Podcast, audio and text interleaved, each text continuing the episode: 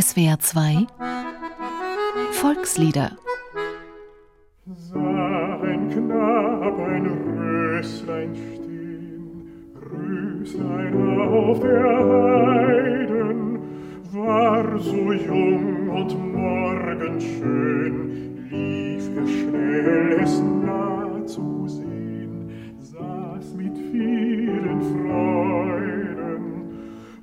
Röslein, Röslein, Röslein rot, Röslein auf der Heiden. Johann Wolfgang von Goethe war ein Meister darin, Texte zu verfassen, die nach Volkslied klangen. Das Lied Sah ein Knab ein Röslein stehen hat es in viele Volksliedsammlungen gebracht. Vielleicht genießt das Heideröslein den Volksliedstatus gar nicht mal zu Unrecht. Das Gedicht fällt in die Zeit, in der Goethe mit seinem Freund Johann Gottfried Herder auf Volksliedsuche war, nämlich im Jahr 1771. Es ist gut möglich, dass Goethe einen mündlich überlieferten Text als Grundlage benutzt hat, sagt der Volkskundler Heinz Röllecke.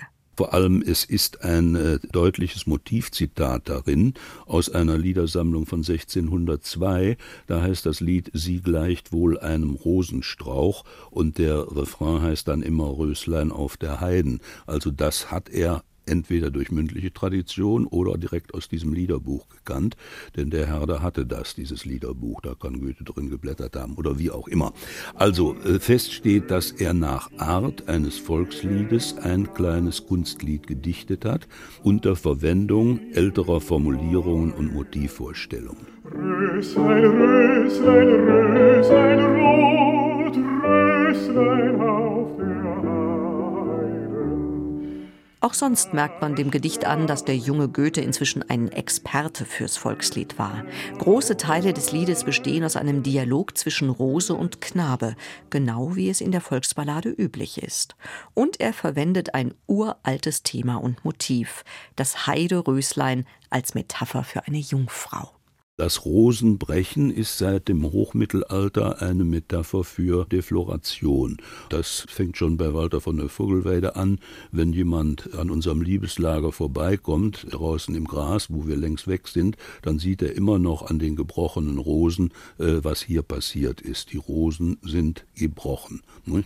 Und das sagt das Volkslied lange Zeit ganz unverhohlen. Ich will, sagt der Ritter, auf die Heide und Rosen brechen gehen. Also er geht auf, auf Mädchenjacht, sagen wir mal. Nicht? Und auch hier greifen wieder gewisse Warnelemente, ist aber in diesem Lied keine da.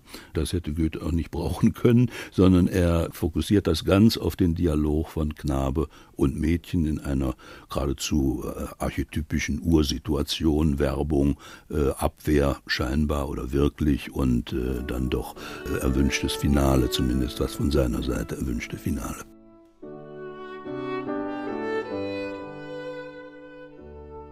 Weggelassen hat Goethe nicht nur die warnende Mutter oder den warnenden großen Bruder, der fürs Volkslied typisch wäre, er verzichtet auch auf die Moral von der Geschichte, die gerne in der letzten Strophe kommt.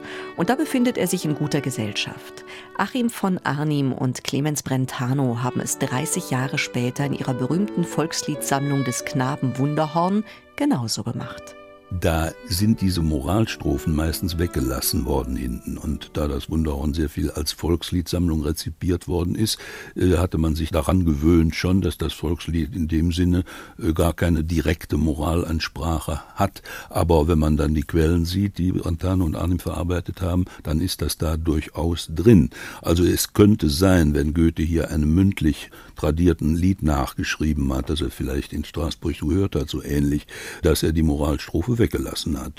Ein paar Jahre später wird Goethe die Dinge weit weniger leichtfertig betrachten und auch für seine neue Einstellung zur Liebe ein volkstümliches Gedicht erfinden. Ich ging im Walde so für mich hin und nichts zu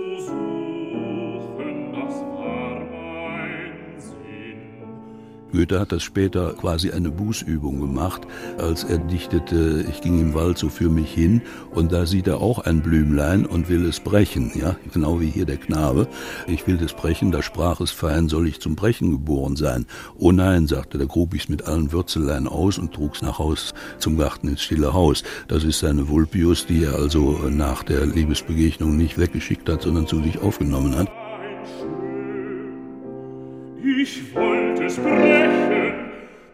sagt es fein, soll ich zum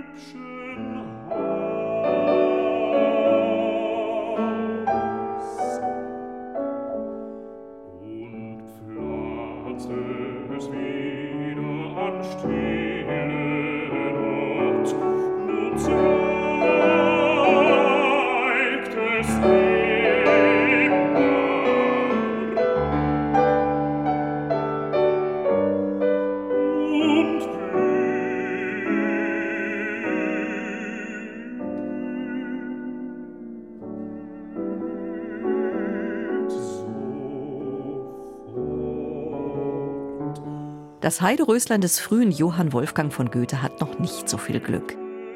Bekanntlich wehrte es sich und stach den wilden Knaben, aber es half ihm kein Weh und Ach, das Röslein musste es leiden, gebrochen zu werden.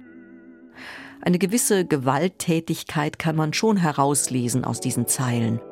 Und eine gesunde Portion Machismo. Das ist natürlich die Männerperspektive, die jammern ja nur oder tun nur so, wobei ich das Leiden nicht so krass als Vergewaltigung sehen wollte, sondern da spricht man auch von einer äh, gewährten äh, Liebesgunst, dass die Frauen es leiden, also auch im Wortsinn, sie mögen es leiden oder sie, sie leiden es gern, sie lassen es über sich ergehen oder so. Es geht etwas mehr in diese Richtung, als dass ihr da schweres Leid zugefügt wurde. Es wird ja auch nicht gesagt, wie es weitergeht mit den beiden. Vielleicht denkt der Knabe ja wirklich ewig an die Blume, die ihn so tief gestochen hat.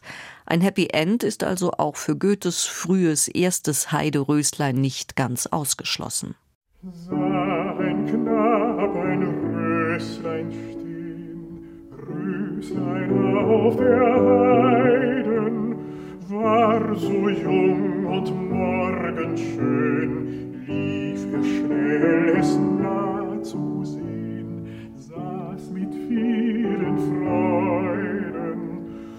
Röslein, Röslein, Röslein, rot, Röslein auf der Heiden. Knabe sprach, ich breche dich, Röslein auf der Heiden. Röslein sprach, ich steche dich, dass du ewig denkst an mich, und ich will's nicht leiden. Röslein, Röslein, Röslein, rot, Röslein auf der Heiden. Und der wilde Knabe brach's Röslein auf der Heiden. Röslein wehrte sich und stach, half ihm doch kein Weh